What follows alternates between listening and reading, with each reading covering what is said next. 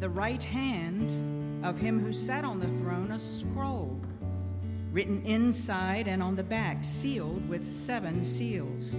Then I saw a strong angel proclaiming with a loud voice, Who is worthy to open the scroll and to loose its seals? No one in heaven or on earth or under the earth was able to open the scroll or to look at it. So I wept much because no one was found worthy to open and read the scroll or to look at it. But one of the elders said to me, Do not weep. Behold, the lion of the tribe of Judah, the root of David, has prevailed to open the scroll and to loose its seven seals. And I looked, and behold, in the midst of the throne and of the four living creatures, and in the midst of the elders, stood a lamb, as though it had been slain, having seven horns and seven eyes, which are the seven spirits of God sent out into all the earth. Then he came and took the scroll out of the right hand of him who sat on the throne. Now, when he had taken the scroll, the four living creatures and the 24 elders fell down before the Lamb, each having a harp and golden bowls full of incense, which are the prayers of the saints. And they sang a new song, saying, You are worthy to take the scroll and to open its seals, for you were slain. You have redeemed us to God by your blood out of every tribe and tongue and people and nation, and has made us kings and priests to our God and we shall reign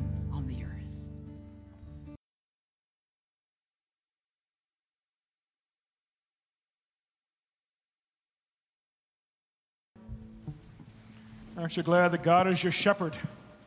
Right? Let's pray. Thank you, Lord, for today. And thank you for the reminder uh, of that song that you are indeed our shepherd, leading and guiding and, and, uh, and directing us. And now, Lord, help us to gather our thoughts and um, our emotions as we just come around your word. And uh, we pray, Lord, that your word will speak to us in, in fresh and, and new ways, Lord, by the power of your spirit. Thank you that we can come together and, and just uh, worship you. And, uh, and so we give you all the thanks, we give you praise, and we ask it in Jesus' name. Everyone said, Amen. Amen. Amen. You may be seated. Good morning, everyone. It's real good to be together, good to welcome you, and it's good to be able to come to, uh, to worship the Lord. Uh, just want to let you know that next uh, Sunday we're going to be having a water, baptis- water baptismal uh, service, and we have uh, at least one person who's being baptized. You know that there's another Russell here in this congregation. Uh, n- not just me, but there's another Russell. He's up there. Wave, Russell. There you go, right up here in the, in the balcony. my, my friend Russell has been on a journey over the last number of months, and God has been uh, just working in his life, and all culminating in this past Wednesday at the end of our corporate prayer meeting. Uh, Russell came and wanted to pray to uh, trust Christ as his Savior. And uh, so then, yeah.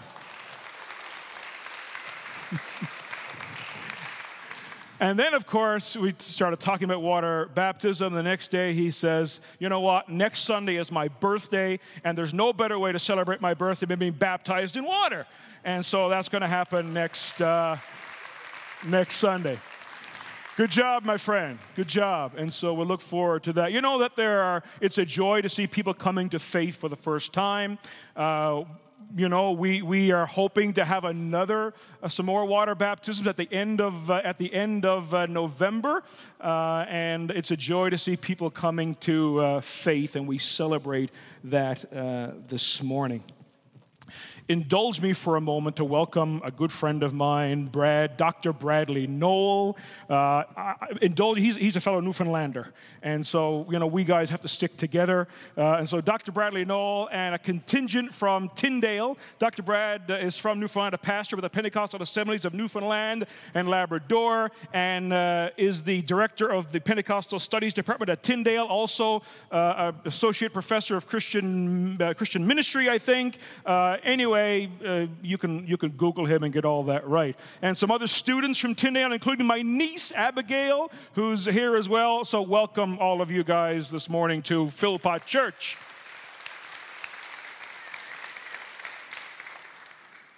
And welcome to the rest of ye. right? it's, uh, it's real good. Uh, it's real good to be together.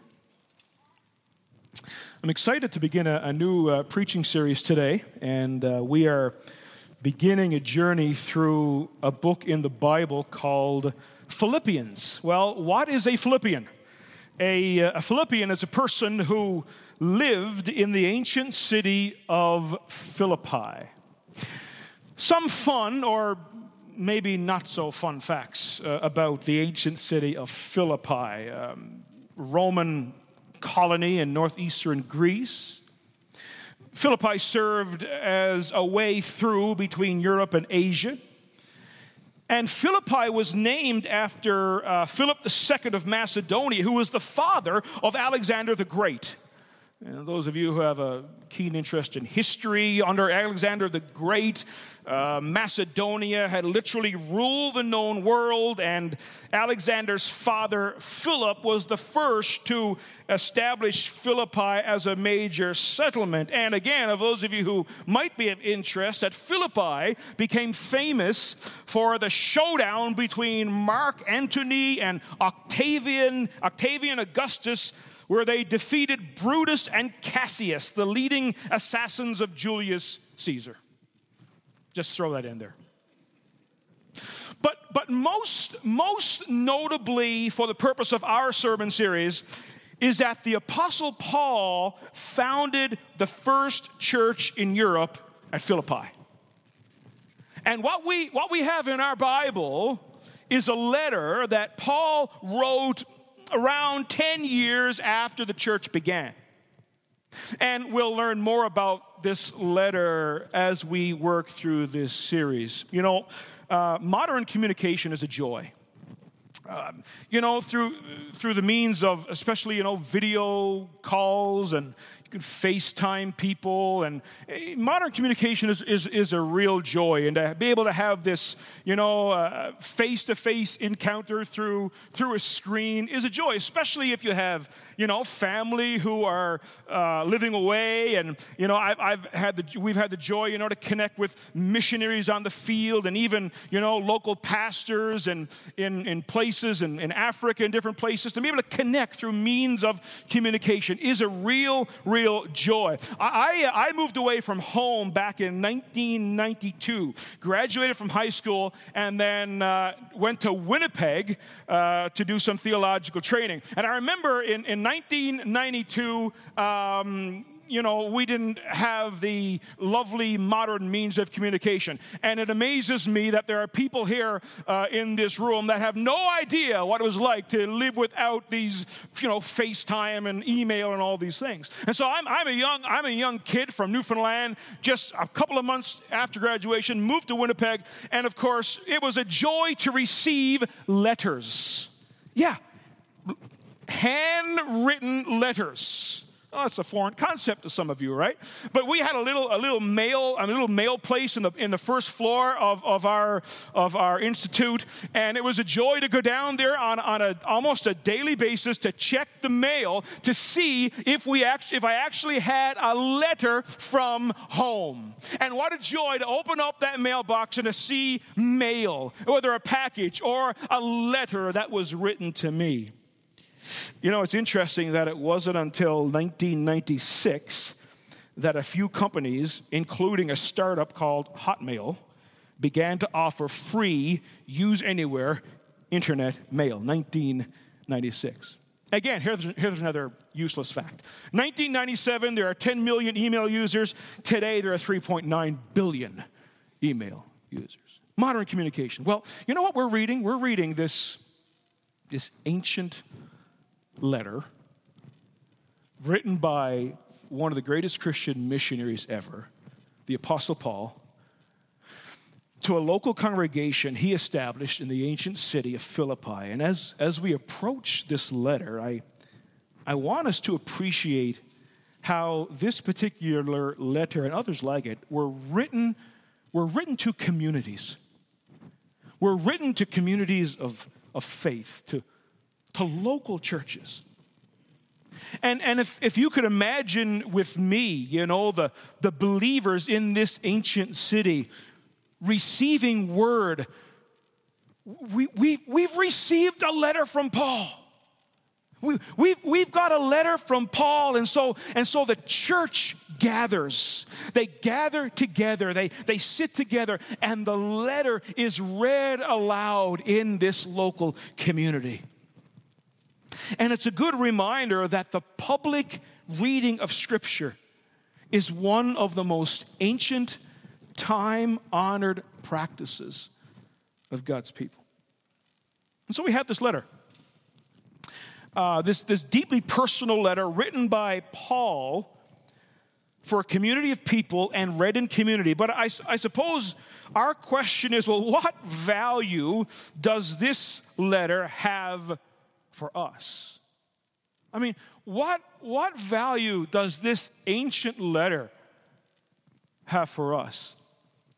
I remember uh, Thursday morning, you know, doing a lot of the heavy lifting for this sermon and, and, and got to the point where I, I wanted a little break, and so just left here and walked down to I don't know which direction I'm in. But anyway, I walked to Starbucks and, and, uh, and grabbed, uh, grabbed a coffee. And on the way back, you know, I'm just looking at my environment and looking around and passing people and looking at the buildings. And I'm, and I'm thinking to myself, you know, reflecting upon this a letter for us you know, this letter that's diff- written in a different era, to a different people, to a different time, and yet, and yet this letter, through the miracle of, of inspiration and by the power of the Spirit, these, these are God inspired and timeless words.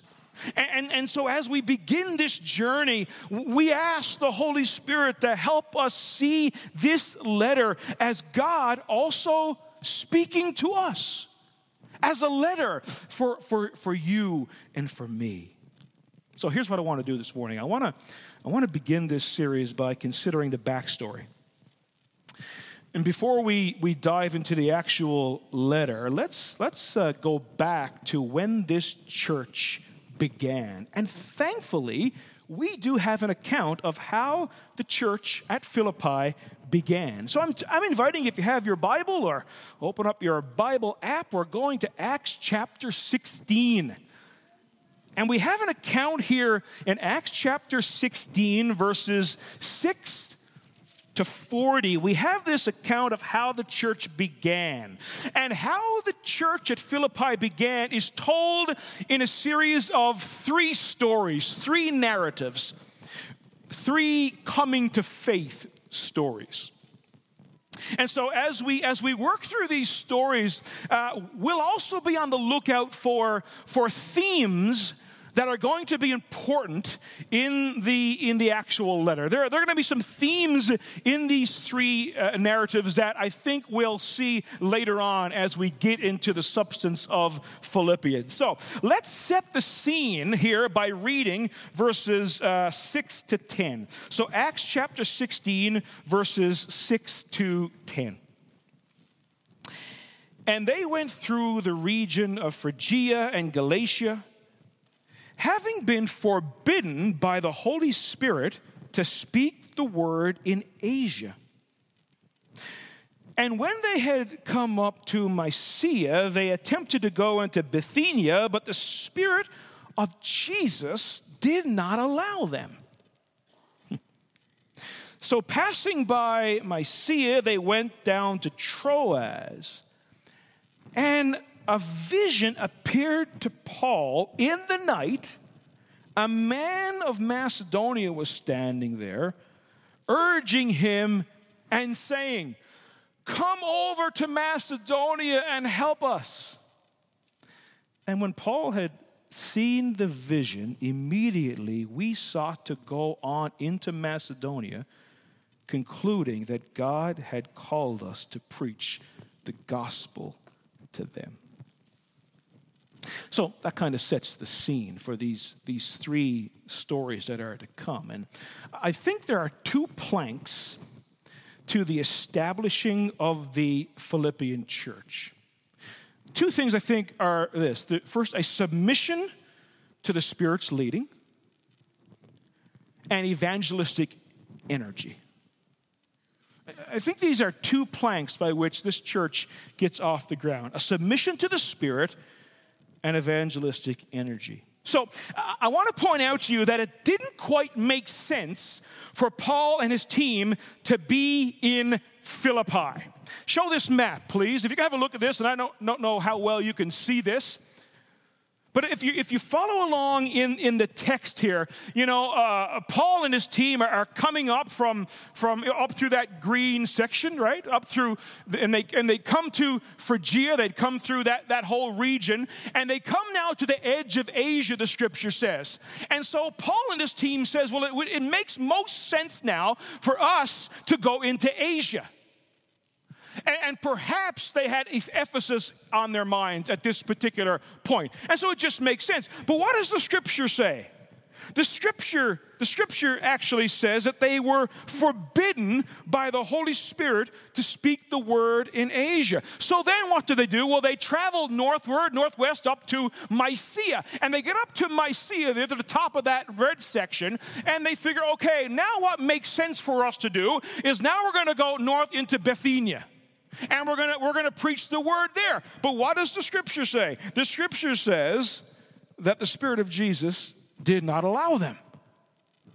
Here they are again, struggling with, with what to do next. So they say, well, we'll pass down the Troas, and it's in Troas where Paul has this, this vision of a man from Macedonia saying, Come over here and help us. And so Paul and them have to travel by boat to get to get up to eventually to Philippi.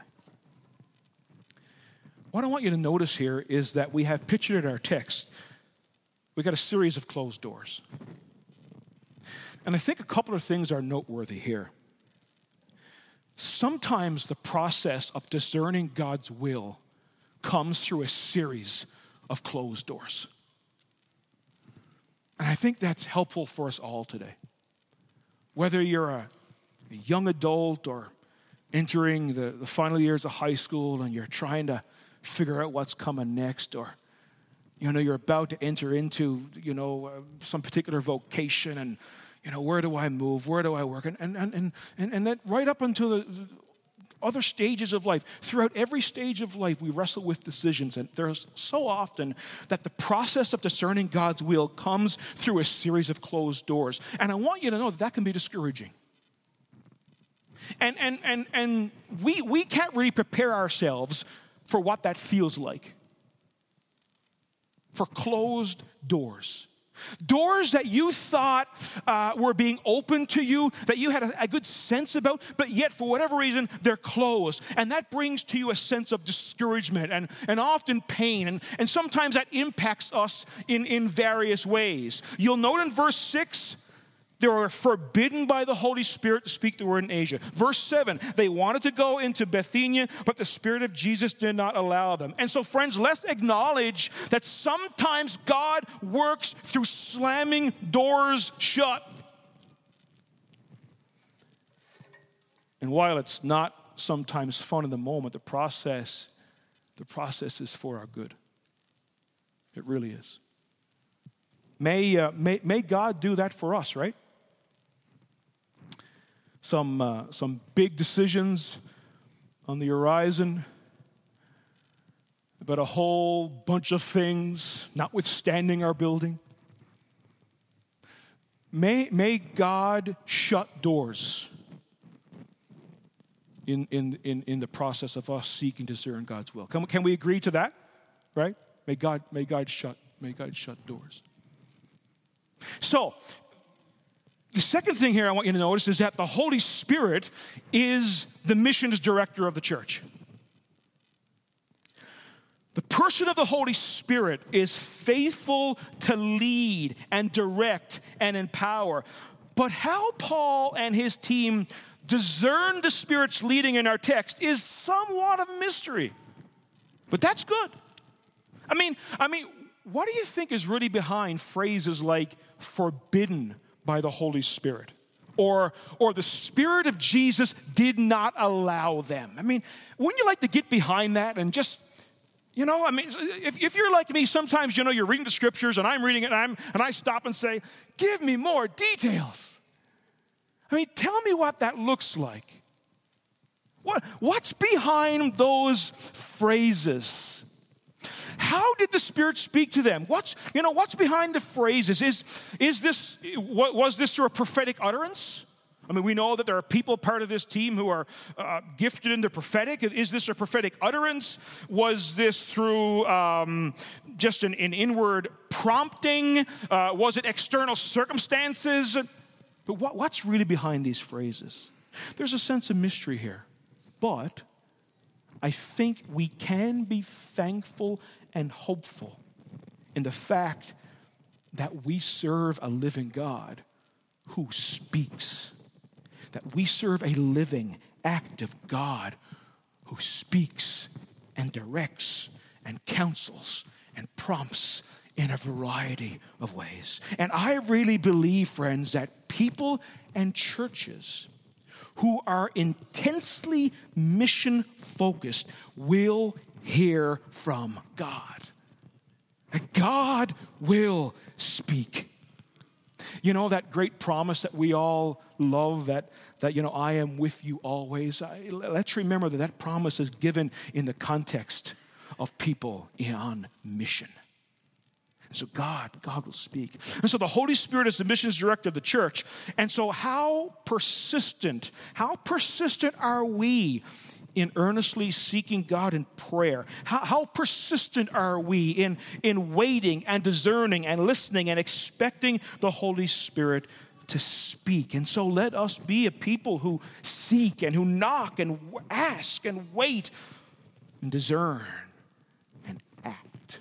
And so here, here in the backstory, there is there is this beautiful convergence of strategic planning along with a sensitivity to the guidance of the Spirit. And after a series of closed doors, there came a clear open door. Thank God for open doors. I, I'm so appreciative to God for open doors. And that's what happens here. And this open door in the text comes by way of a vision. Look at it again in verses 9 and 10. And a vision appeared to Paul in the night. A man of Macedonia was standing there, urging him and saying, Come over to Macedonia and help us. And Paul after seeing the vision, immediately we sought to go to Macedonia, concluding that God had called us to preach the gospel to them. This. Do you know that God is moving across persecuted regions of our world through dreams and visions? And that there are many reports of Jesus appearing to people in dreams and visions. David Platt uh, recently had uh, this uh, simulcast called Some, the Something Needs to Change event.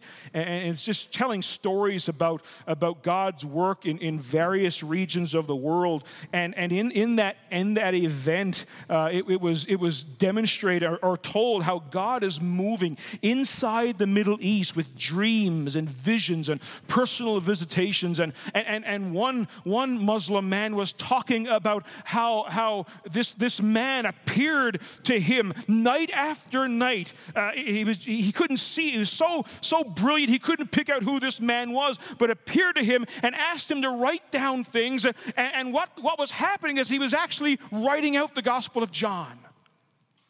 God, God, is, God is moving uh, in our world through dreams and through visions, and we serve a God who speaks. And so, after a series of closed doors here, there's an open door. But it was, it was a bit of a long, unexpected, complicated journey to get to this open door. And I began thinking about that, you know, thinking about what sustains us during this process of closed doors.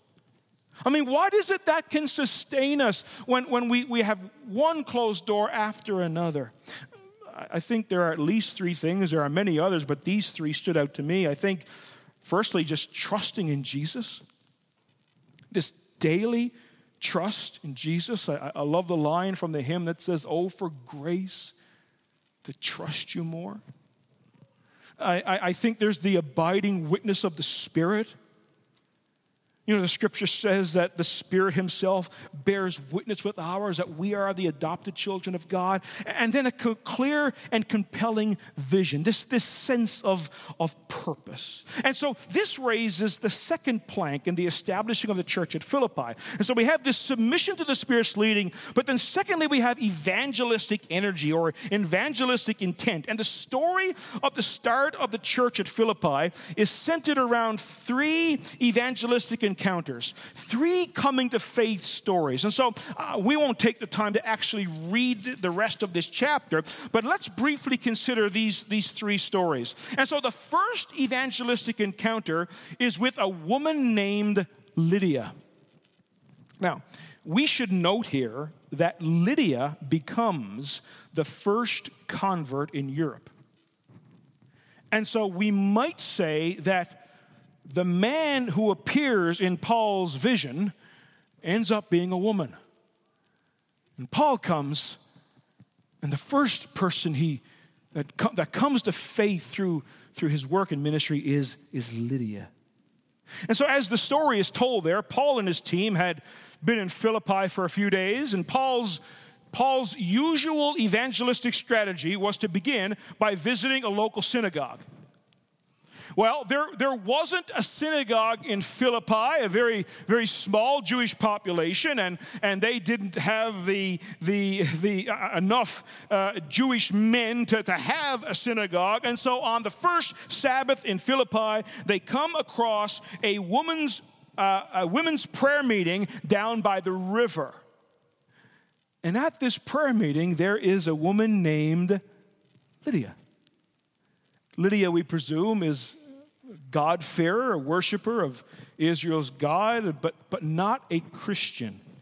She's a woman of means, a merchant, and the Bible says that the Lord opened her heart to pay attention to what was being said by Paul.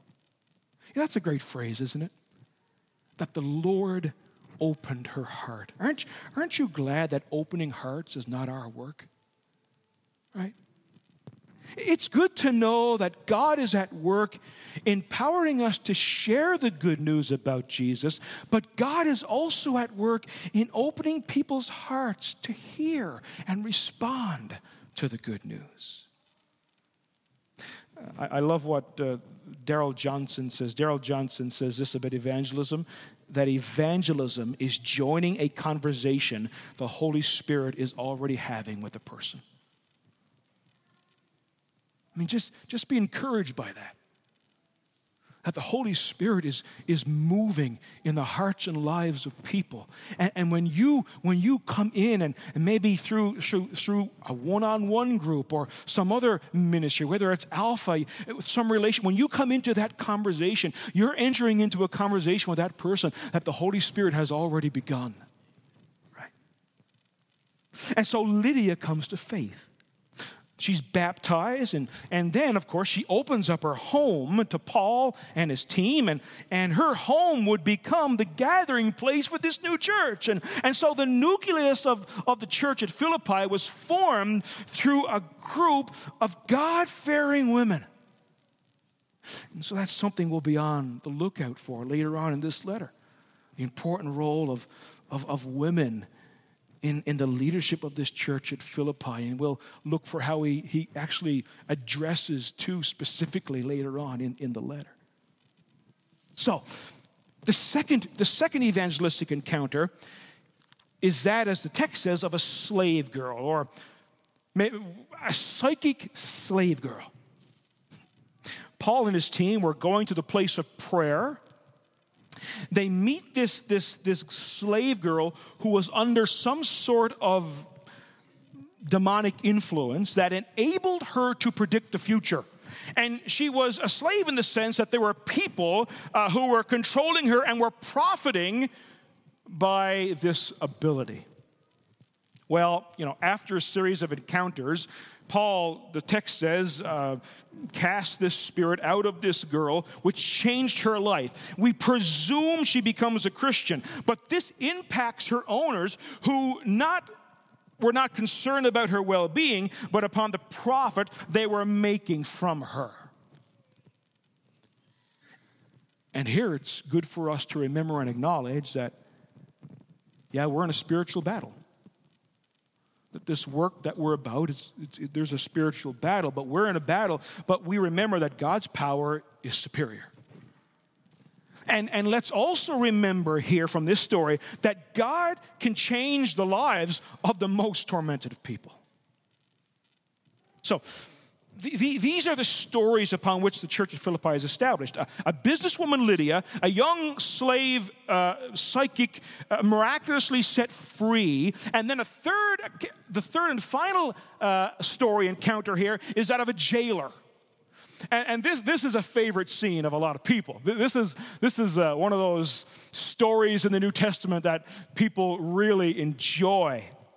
As a result of their encounter with the slave girl, Paul and Silas, well, they're, they're seized, they're, they're, they're beaten with rods, the scripture says, and they're thrown in jail. They've kind of upset things in, in a significant way.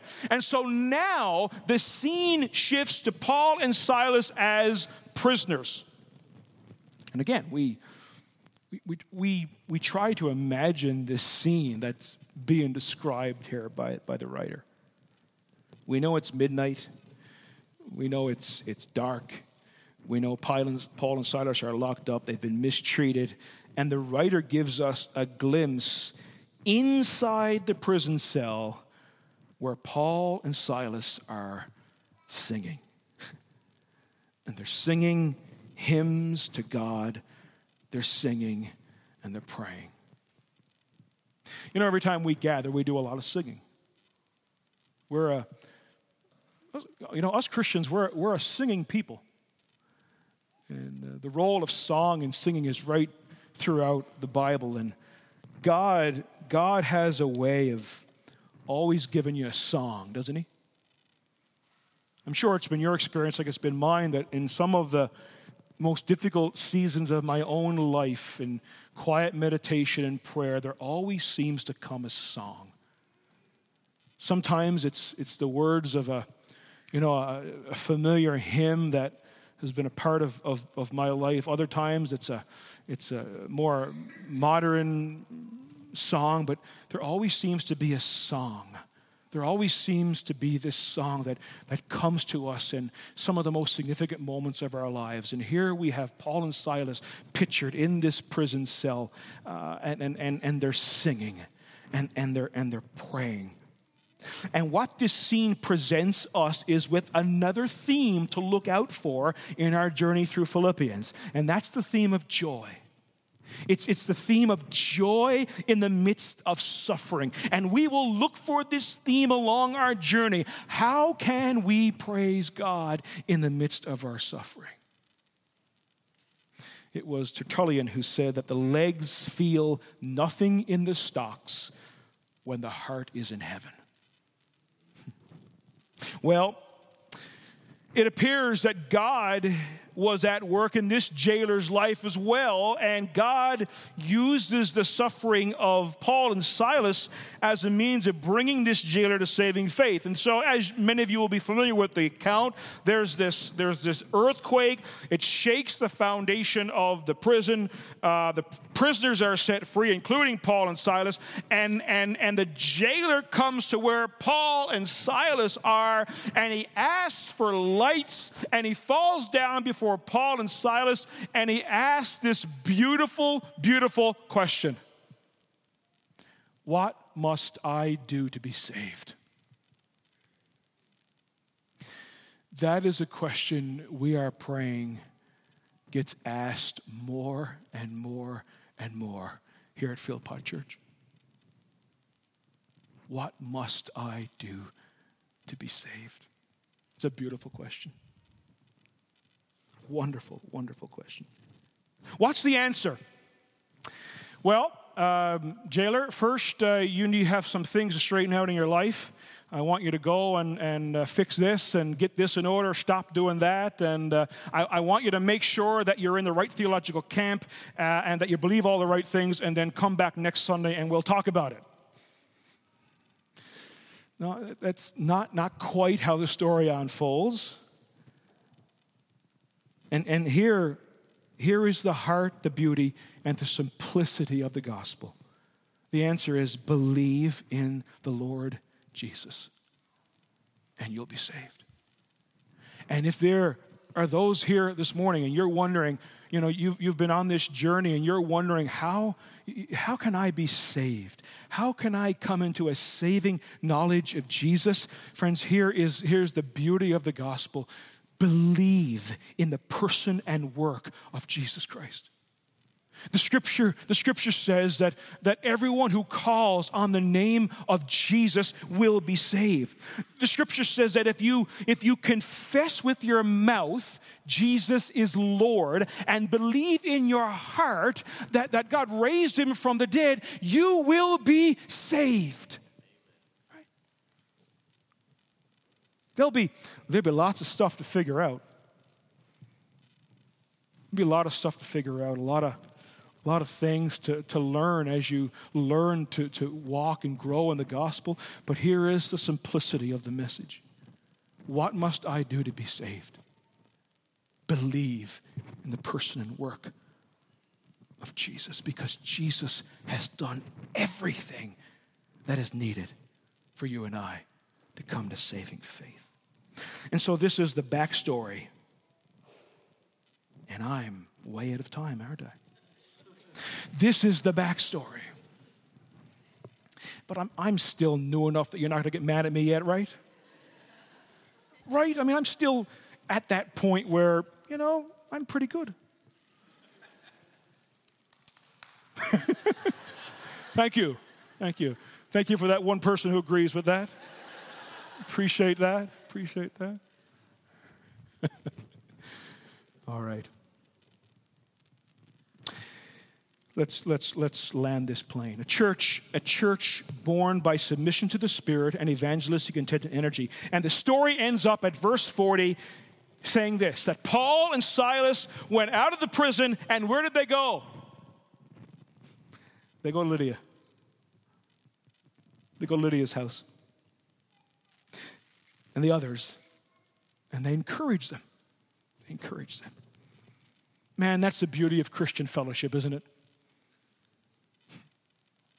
That's the beauty of being in community.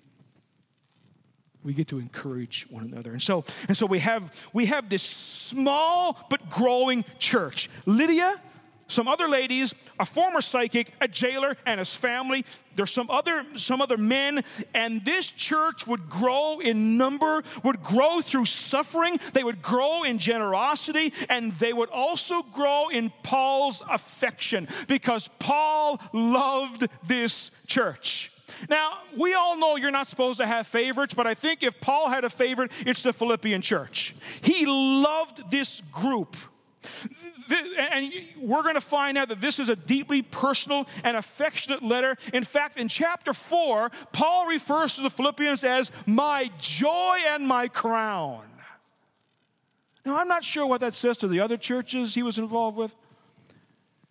But he doesn't care at this point. This letter is being read to the Philippians, and he wants them to know just how special they are. This, this group stood by Paul like no other church. They helped him like no other church. They sacrificed for him and for the work of other churches, uh, even in their poverty. And so this was a special people. And now, some 10 years after the church was established, Paul writes this letter. And so we will conclude by reading just the first two verses of Philippians chapter 1, verses 1 and 2. Paul, writing to this church that he loves, his joy and his crown, says, Paul and Timothy, servants of Christ Jesus, to all the saints in Christ Jesus who are at Philippi with the overseers and deacons, grace to you. Grace to you and peace from God our Father and the Lord Jesus Christ. Come on, Jesse. If you come up here, I'll quit. And I, I will stop there. I, we'll, we'll, pick, we'll pick up next Sunday right from that, from that, uh, right from that greeting. But what, I, what I, I will want you to notice from that greeting is that God's grace, God's grace is God's work in them to bring about what they cannot do on their own. You know, that's what God's grace is in our lives. It's God doing in us what we cannot do on our own. And so Paul says, grace to you. And what results from that is the supernatural peace of God. And that's how this letter begins grace to you this recognition of what God can only do in your life and what results from that gift of grace is the supernatural peace and presence of God. And so this morning, as we close, as, as, as we have at the end of our services, if, if there are those of you who would like someone to pray with you, there will be some people who will come now and be at various places around here. You'll see their, you'll see their pink lanyard. And as we sing this final song and pray, and as people are leaving, if you would like to come and uh, receive prayer, please come and, and speak to one of us, and we'll be glad to pray with you and for you. Because we began by saying that this letter speaks to us, right? And so we're, we're gathered here as a, as a group of people, and, and grace has touched our lives. And even as I get to know many of you and get to hear stories, I can, I, I, can, I can see how, you know, many of you are walking through some, some difficult times, some suffering. And what we pray at the end of this service is that as you've been touched by the grace of God, that you will experience this week in greater measure the peace that comes as a result of the gift of grace. That this week you will grow in a greater depth of appreciation for this, this peace that we cannot explain. And we pray that even now in this moment that you sense it. That God has moved in your life as a, as a gift of grace, doing in your life what you could not do for yourselves. And now the outflow of that is wonderful, precious peace in the midst of whatever it is that's going on. Let's stand. Let's stand as Jesse and team lead us in this final song. Enter into this lyric. There will be people here. I'll be here at the front for those who want us to pray with and for you. Sing for us today. And so we do thank you this morning, Lord. We, we thank you that we can gather like this and we can gather around your word. Thank you for the grace and the peace that comes from you. And I pray, Lord, that each of us today, as we begin another week, Lord, will experience in, in, in deeper measure the, the awareness of, of your grace and the sense of your peace. May your, may your peace guard our hearts and our minds this week. Draw us, Lord, deeper into the experience of your grace. Help us to see this greeting as not just a, a greeting written to this ancient church in Philippi, but a, a greeting to us, grace to us and peace from God our Father. Lord, thank you. Lord, bless this church. Bless us together as we as we grow together, as we continue to meet with you and meet with each other. Uh, we just commit ourselves to you. Lord, for those who are here who need prayer, we pray that you just meet them now in a, in a special way. We thank you We praise you. We're trusting you. And we ask all of these things in Jesus' name. Amen. Amen. If you'd like some prayer as people are leaving, come and come and see us. God bless you, everyone. God bless you.